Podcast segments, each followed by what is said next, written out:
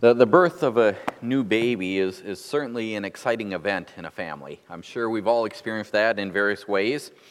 We also know that when a baby is born, that's a life changing event. The, the arrival of new life changes the lives of everyone else in, in the family. We know that a new baby brings sleepless, sleepless, night, sleepless nights to the family. A new baby brings expensive to the family adjustments and sacrifices are required. That the arrival of the new baby changes the status quo. Per- perhaps a child who was the youngest in the family is no longer the youngest. Mom and dad's attention have now divided further, and, and much of mom and dad's attention goes to the, the newest, most demanding member of the family. Things change when a, a baby is born. These are things that we expect. We understand this comes with the birth of a child. What we don't expect is that the birth of a child will cause significant increase in tension within the family. That we don't expect it to create dysfunction within the family. And yet, that is what we see in our text this evening. Uh, a couple of weeks ago, we saw Jacob married in the series that we're going through here, examining this section of Genesis that, that traces the life of Isaac the, the generational link that we see in Genesis of God's promises that He gave to Abraham to the people of Israel. It flowed through Isaac for one generation. We've been tracing that, and we've seen how God has passed those promises on down Isaac, and then through Isaac to the next generation with his son Jacob. The, the process so far passing these promises along has not been painless. Each patriarch of the Israelite nation has been flawed in many ways. Abraham was flawed, Isaac was flawed, and now Jacob in particular has been a bit of a scoundrel as, as we've seen him so far in his life. He's been such a scoundrel that you recall he had to flee from his, his twin brother, his older twin brother, because he stole the, the, the blessing from his father Isaac by trickery. He, he fled, and as he fled, Jacob, if you recall, met God, and his life was changed. He, he's now a God worshiper, and yet the consequences of his life, the fact that he had to flee from his brother and go elsewhere, and these consequences uh, from his life choices are still with him. In fact, the last time, if you remember, we observed Jacob, who is the deceiver, we observed him deceived on his wedding night of all times, when his father in law swapped out which daughter Jacob was marrying. And Jacob awoke after his wedding night and discovered in the morning that he was married to Leah instead of Rachel, who he thought he was marrying. Rachel was the sister he loved.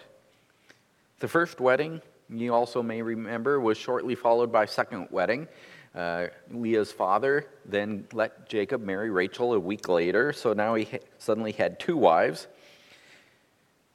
both of which are the, the daughters of his uncle, Laban. So if you're keeping track of all this, the family tree is getting a bit complicated. The important thing to remember as we turn back to Genesis chapter 29 and as we pick up in verse 31 is that we were told at the very end of what we read last time, in, in verse 30 of, of chapter 29, we were told that even though Jacob is married to both Leah and Rachel, he loved Rachel more than Leah. You might recall Jacob himself comes from a, a dysfunctional family where his father favored his older brother and his mother favored him. That favoritism certainly did not generate family harmony. Well, how will loving, loving one wife more than the other work out? Let's pick up in verse 31 of Genesis 29 as, as we read the record of Leah's first sons. Now the Lord saw that Leah was unloved, and he opened her womb. But Rachel was barren. Leah conceived and bore a son and named him Reuben, for she said, Because the Lord has seen my affliction, surely now my husband will love me. Then she conceived again and bore a son and said, Because the Lord has heard that I am un- unloved, he has therefore given me this son also. So she named him Simeon. She conceived again and bore a son and said, Now this time my husband will become attached to me, because I have borne him three sons. Therefore he was named Levi. And she conceived again and bore a son and said, This time I will praise the Lord. Therefore she named him Judah. Then she stopped bearing. The narrative that Moses gives us in, in, these initial few years here of Jacob's married life is, is, rather bare. If you think about it, several years have to pass for four children to be born, as we just read. So the narrative is rather bare, but does highlight the source of the family conflict that, that will develop. We're told right from the beginning Leah was unloved. The, the word actually means Leah was hated or Leah was scorned. It, it, it's not a word, really, that, that we should find anywhere when it comes to describing a happy home. Proverbs 30 23 uses this word. It, it lists an unloved woman, a scorned woman, as one of the four things that can cause the earth to quake. In other words, this is one of the things that destabilizes society an unloved woman. Yet that was Leah's life. Jacob loved Rachel but he scorned her sister Leah, even though both women were his wives. And the Lord saw what was happen- happening. So, how did the Lord respond? We're told the Lord opened Leah's womb, but left Rachel barren. Remember, Rachel was the wife of Jacob's plans. Jacob had these, these plans of how things would work. He would work for, for seven years for Laban so they could marry Rachel. That didn't work out. He agreed to work another seven so they could have her after Laban pulled the switcheroo, but Rachel was really the, the wife of his plan. By the time of our verse, Jacob is assuredly working at this time for Rachel. We're somewhere in that second seven year period. He's working for her because of his love for her. His plan all along is to see the blessings of God's promises flow through Rachel, the woman of his love. God had told Jacob he'll have descendants beyond number, like the dust of the ground. In Jacob's mind, they'll come from Rachel. But God sees how Jacob is treating Leah, and he throws in a twist. He causes Rachel to remain barren, much like Sarah, Abraham's wife, was when we first met her back in Genesis chapter 11. Rachel is barren. The one thing that we're to see as we read these initial verses in our text this evening is that children are a result of divine provision. No child is born by accident. God opens and God closes wombs as God wills.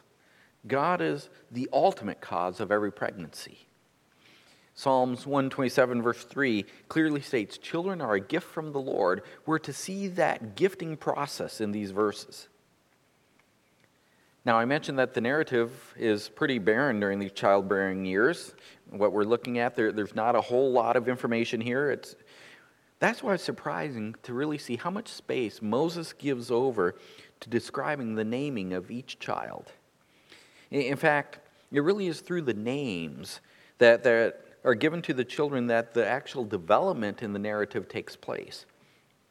Now, I recognize this evening it may feel a bit dry, but, but we need to examine the name that each child is, is given so that we can see the development that Moses wants us to observe of God working within this family. So we'll start. Child number one, Reuben. Reuben. Apparently, even though Leah was the scorned wife, Jacob still maintains intimate relationships with her. This was not an immaculate conception. What we learn through our series through the Song of Solomon is proper for a husband and wife to have intimate relations, and, and Jacob's doing that with Leah, and, and God opens Leah's womb, and the first child she has is a boy. I, I do find it interesting as I read this that Leah is the one who names the son, not Jacob. The mother names him, and Leah names the, the baby Reuben. Literally, as you see on the screen, Reuben means look, a son. Leah explains that she's given this name to her baby because the Lord has looked on her affliction and, the Lord, and, and given this child. So she says, Look, a son, a son from the Lord. There are very similar sounds in Hebrew between Reuben, the, the name, the, the name Reuben, and, and the phrase, Look on my affliction. So she's using this wordplay with Hebrew sounds, this similarity to create the uh, sound, to create this wordplay, so that every time she would say the name of her newborn son, she will remember that the Lord has blessed her affliction as the scorned wife. She has a son. We do not know how quickly things progress, but we do understand from the way things progress here that even though Leah bore a son to Jacob, that did not gain love from Jacob. But Leah quickly becomes, or relatively quickly, becomes pregnant again with child number two, Simeon. Simeon, Leah's second child, is, is another son. Simeon means the one who hears.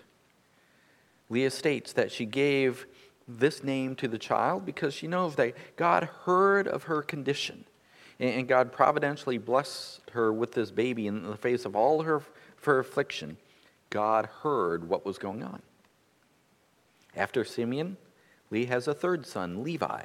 Levi, Levi means to join, to join. According to Leah, the, the name is expressing her hope that her husband Jacob will at last be drawn to her. She has now given him three sons. She's hoping that the third son will allow her to experience his affection. They will join together. One thing we should remember as we look at these names is that Moses is writing all of this record for the, the newly founded nation of Israel. Remember, they're in the wilderness at this time, they're on their way from Egypt to the promised land. This great nation is, joining up. By this point, each of these sons has become one of the heads of a tribe, the tribes of Israel. The tribe of Levi, for example, or by the time Moses is writing this, are the Levites. Levi is the ancestor of the tribe that God then sets apart for priestly service. Of course, as we read this verse, there's no hint of, of that future, their, their later priestly state. Levi is simply the third son given by God to Leah, the, unlo- the unloved wife, the son that she hopes will change Jacob's affections. After Levi comes son number four, Judah. Judah. Judah simply means praise. Praise. Apparently, by this point, Leah has resolved to praise the Lord alone. The affection that she yearned for from her husband has never come. She's still the unloved wife, and she's decided she is just going to praise the Lord regardless of her circumstances. When the first two sons were born, she recognized that the Lord had responded to her unhappy lot. With the third son, she hoped that Jacob might finally respond positively. Now she consoles herself by, by praising the Lord regardless of her lot within the family. Certainly, there is a lesson for us here, isn't there? We can praise God regardless of our circumstances. It doesn't matter what's happening, we can praise God. He is always with us, and He alone is enough. Leah came to realize this with the birth of Judah, and she expresses this in his name. At this point, Moses also records that Leah ceased bearing children. She no longer becomes pregnant. She stopped bearing. We don't know how many years have passed, but it would take, I would think, a few years for, for Leah to go through four pregnancies. And, and during these years, Leah is bearing sons, and, and Rachel remains barren. And that brings us to Bilhah's sons in chapter 30. Look at the beginning of the chapter. Now, when Rachel saw that she bore Jacob no children, she became jealous of her sister, and she said to Jacob, Give me children, or else I die. Then Jacob's anger burned against Rachel, and he said, Am I in the place of God who has withheld from you the fruit of the womb? She said, Here's my maid Bilhah. Go into her that she may bear on my knees, and through her I too may have children. So she gave him her maid Bilhah as a wife, and Jacob went into her. Bilhah conceived and bore Jacob a son. Then Rachel said, God has vindicated me and has indeed heard my voice and has given me a son. Therefore she named him Dan. Rachel's maid Bilhah conceived again and bore Jacob a second son. So Rachel said, With mighty wrestlings I have wrestled with my sister, and I have indeed prevailed. And she named him Naphtali. Obviously, even though Rachel is the loved wife, she did not respond well to her sister having children. Moses tells us she became jealous. I'm sure that all of us know the story of Joseph. Coming up, we, we know that Joseph and his brothers have some, shall we say, problems. It's significant that Moses uses this exact same word this jealousy to describe the discontent that developed between Joseph and his other brothers. In, in Genesis 31 or 37 11, Moses says the brothers became jealous of Joseph. In, that point, the discontent drove the brothers to eventually sell Joseph into slavery. In other words, this is not a mild discontent, this is not mild jealousy. Well, here the jealousy drives Rachel to demand Jacob give her children. Of course, Jacob doesn't receive that demand very well. His, his anger burned against Rachel. Uh, it, it was a completely unreasonable request. Only God can grant children, Jacob's right about that. But you see tension and disharmony happening here. Rachel goes on and she follows the same custom that Sarah used back in chapter 16. Rachel brings her maid Bilhah to Jacob and gives him Bilhah as a wife in an effort to have a surrogate son through her maid. Certainly, this should cause us to recall Sarah's approach with Hagar when, when she brought Hagar to Abraham so she could have a, a, a child. And it should also cause us to remember that that brought great trouble into Abraham's household. There's no reason to anticipate in, in a family that already has dysfunction, there's no reason to anticipate that we'll have a better outcome here. On the surface, Rachel's plan works. Bilhah does bear a son to Jacob, Dan. Here we encounter another son, Dan. Once more, Moses focuses in on the name. He gave us a little background to understand how this son came about, but the focus is on the name. Again, Jacob does not seem to have a part in the naming. Since this is a surrogate son, Rachel, rather than Bilhah, names the boy. Rachel assigns the name. Dan means, as it shows on screen, he has vindicated me. Whereas the names Leah assigned her sons, all to, to various degrees, reflect her faith on the Lord. The Lord's seen my affliction. She's hoping for, for uh, the Lord to praise, so forth. This name for, that Rachel gives it, it shows that she's had a very bitter struggle and she wants vindication. That jealousy that's burning within her shows itself here. She looks at this boy as God's vindication for her. It, it vindicates her as a wife. She no longer sees herself as barren. Following Dan's birth, Bilhah has a second son, Naphtali. Uh, again, it's Rachel who names the, the baby, this time with a name that means my wrestling at least in her mind, she's locked in a battle with her sister Leah. And she's, they're in this great battle to provide sons to her husband. And Rachel seems to see the, the birth of Naphtali as, as God rewarding her tenacity in this, in this struggle. Leah is unloved by her husband, yet has borne him four sons. Rachel's unable to bear children for her husband, and yet she's loved. Notice Moses is not recording the results of the conflict within the family during these early years, but these names that Rachel gives the surrogate sons suggest there's plenty of, of conflict occurring. It's also possible that these children's births have not been listed sequentially. The, the births of Bilhah's children may have been interspersed with Leah's first four children because if the ceasing of Leah bearing children that, that leads to the next section. So it's possible Leah started bearing a son or two, and then Rachel figured out she couldn't, and she gave Bilhah to her husband as a surrogate. When Leah ceases bearing children, that leads us to Zilpah's sons. Leah decides two can play this game. She sees Rachel playing the game of using a surrogate. She sees Leah, this is, sees that she's no longer bearing sons. So now she gives her maid Zilpah to Jacob as a surrogate wife. Look at verse 9. Then Leah saw that she'd stopped bearing.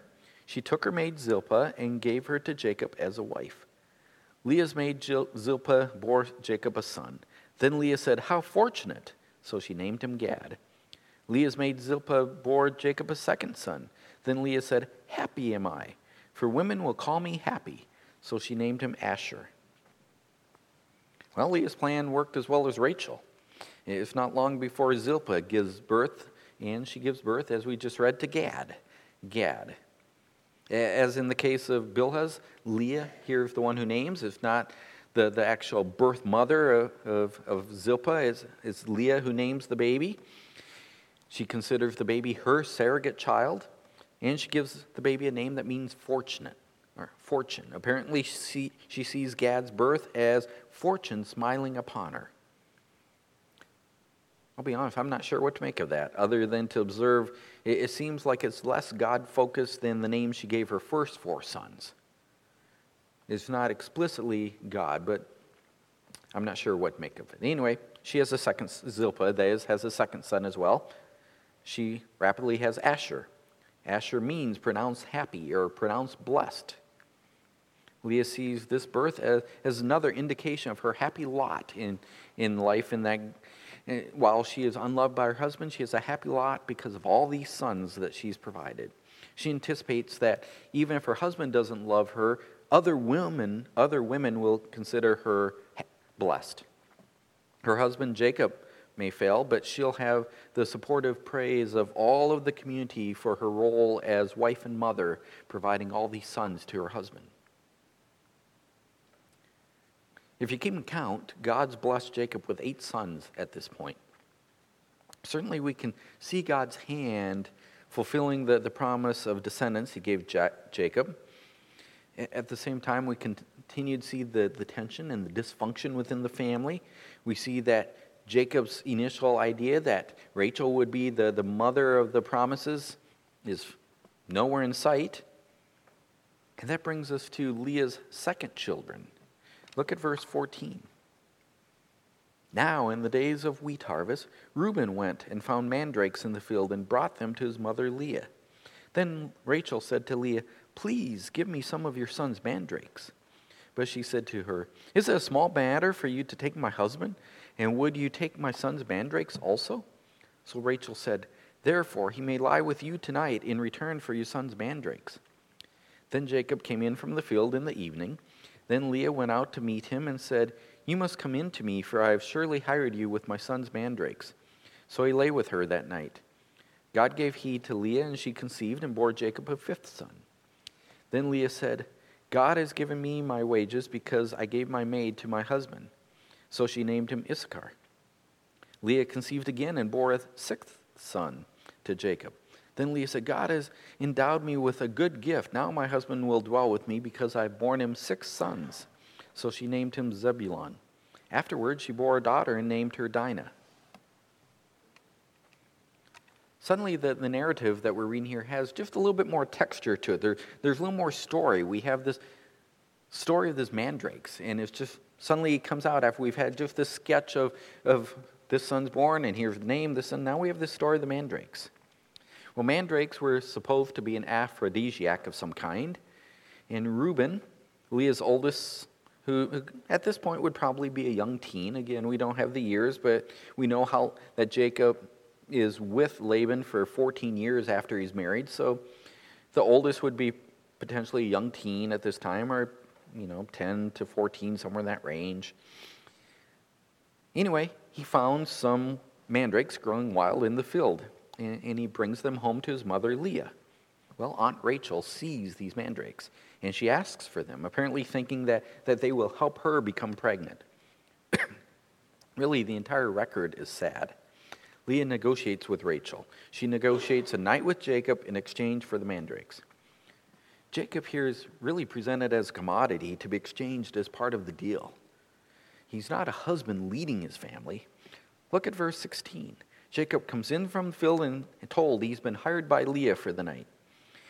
Essentially, one night with him is the financial compensation she's received for the deal she made to give the mandrakes to her sister.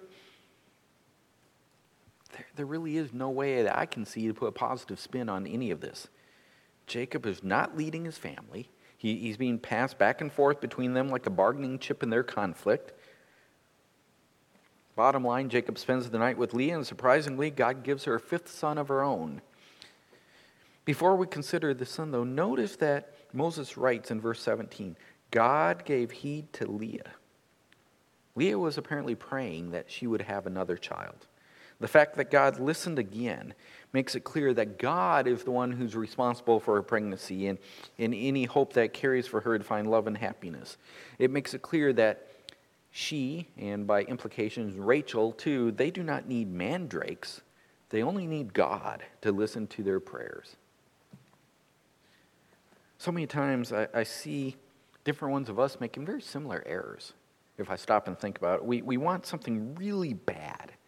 And, and the world tells us if we will do A, B, and C, if we will use mandrakes to apply to this problem, then doing this will give us what we want. Just follow this formula, and that will give you what you want. So we do those things. We, we listen to the philosophies of our culture rather than praying to God, the, the one who can truly do something to help us. We're just like these ladies too often. Well, Leah here does have a fifth son, Issachar. Not a great name, really. Issachar means got for hire. Leah is acknowledging through the name that God intervened and, and provided her with another son. She recognizes that God is the one behind it. God is ultimately the one who produces life. She also interprets the fact that God gives her son as di- divine approval, if you notice, for supplying her maid, Zilpah, to Jacob as the surrogate wife. She says, This is God's indication that I did right. Well, with the birth of Issachar, God seems to open Leah's womb a, a second time, and soon Issachar is followed by Zebulon. Zebulon means um, honor. Leah hoped, continued hope. She's been hoping all along. She continues hope that her husband will at last honor her for the many sons that she provides him. Of course, we have no indication that ever happened. And that leads to the final birth, really, that, that Moses records for Leah, Dinah. Dinah is the only daughter listed in, in this record. She's also the only one that we have no record of what the name means. We only know Dinah. Dinah, a daughter. Dinah is the only baby whose name's not explained. There, there's no significant attached. It appears that, that Dinah is thrown into the list to achieve the goal of, of, of listing 12 children. Uh, that's a pattern that we've seen throughout the, the genealogies of Genesis, that oftentimes there's been 12. The lack of explanation, though, for name most likely means, or at least suggests, that, that this one won't play a key role in the formation of the nation. After all, the significance of the birth for the future nation was stressed by the wordplay. Each tribe, there was a, a, message here of, of your part in the role the nation plays. Well, there's no wordplay for Dinah.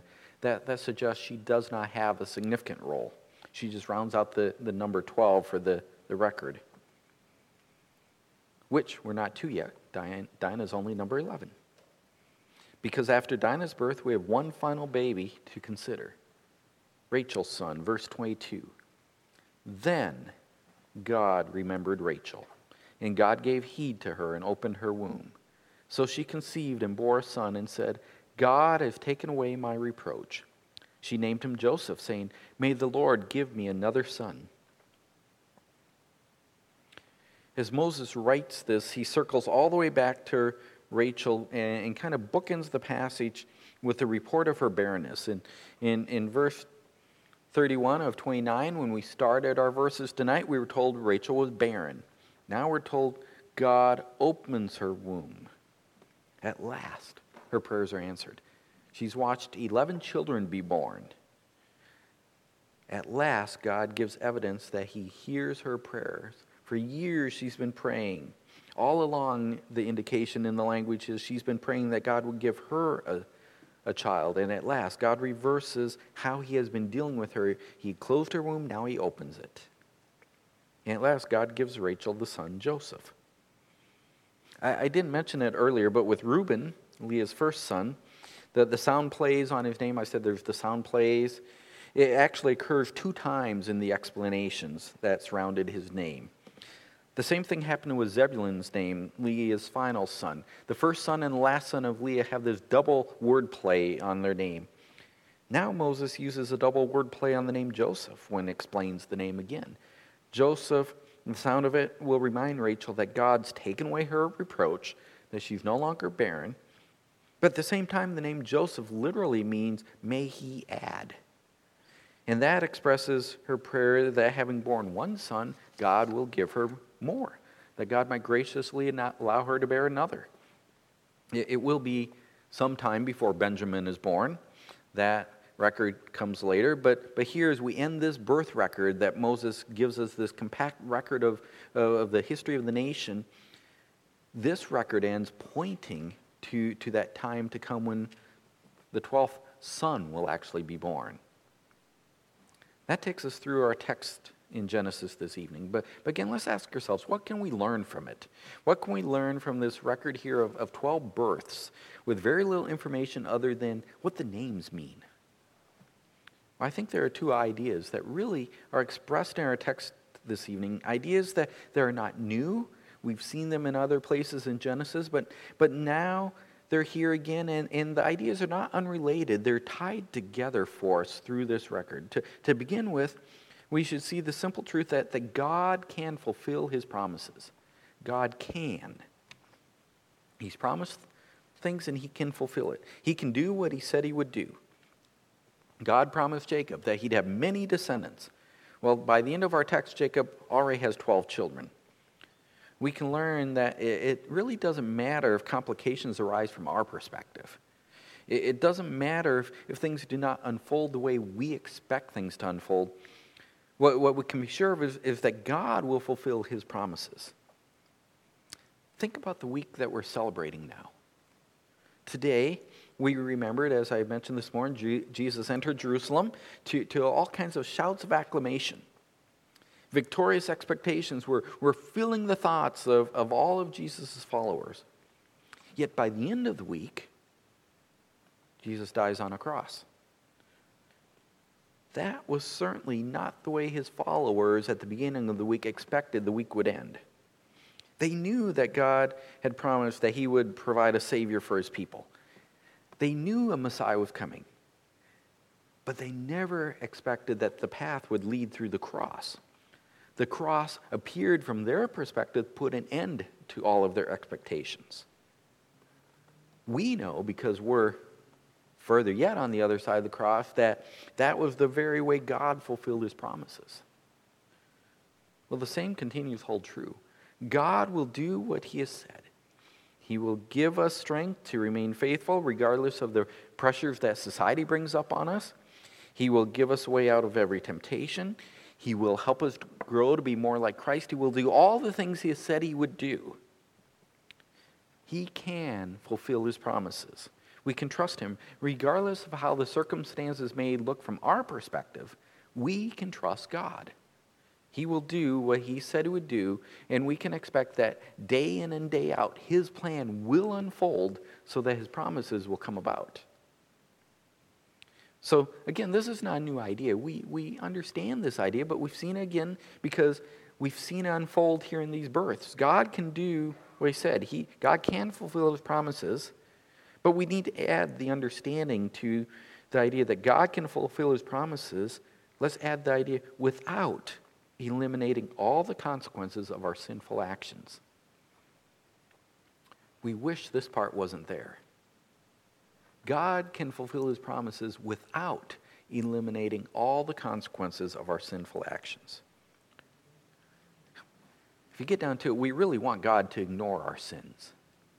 We, we want God to, to wipe not only the guilt from our record, but, but let's take the consequences away as well.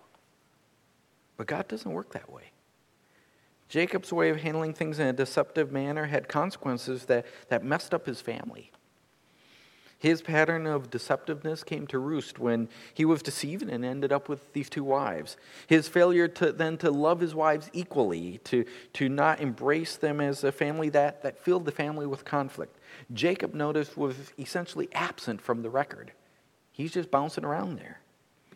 His failure to deal with the conflict only added to the tension and the rivalry that, that increased.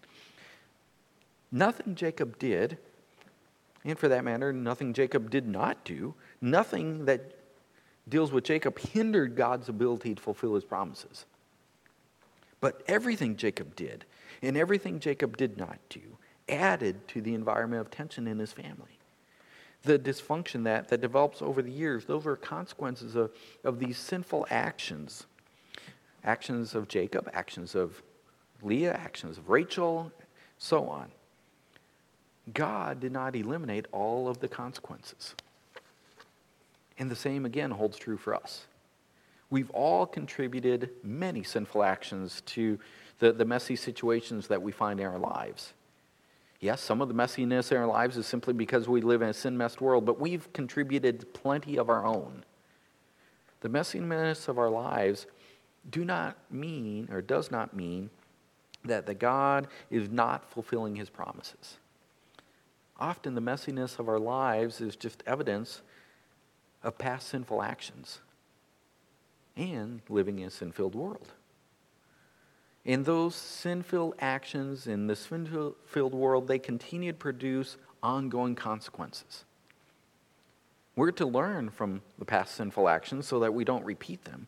But we have no reason to expect that the God will eliminate all the consequences of our sinful actions. What we can be confident of is even as these consequences are there, they will not impede God fulfilling his promises. God can fulfill his promises without eliminating all consequences of our sinful actions. As I said at the outset, the birth of a new baby is an exciting time, or it should be at least in our lives. There's clearly excitement with each birth in our passage, as at least the, the mother who bore the child was excited. There's always some excitement here. And it's evidence that God was fulfilling his promises. At the same time, we also see that these births added tension to this family because there was consequences of prior sinful actions that, that piled in. And from that combination, we can make this observation that God can fulfill his promises without eliminating all consequences of our sinful actions. Let's pray. Father, we've went through a passage that at first glance doesn't appear to hold much for us, but as we look at it, there's much here. I pray that you would help us to learn what you've given to us that you are a faithful God, a God who will do all that He has promised, will bring His promises about. But, Father, that we also can recognize that the consequences of our past sinful actions will remain.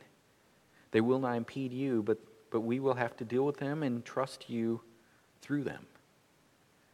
And Father, we know that the ultimate goal that you have for us, the ultimate purpose, is that we would praise you for your great wisdom in working out your plan perfectly. That as we go through the challenges of life, you are changing us to be more like Christ. For it's in his name we pray. Amen.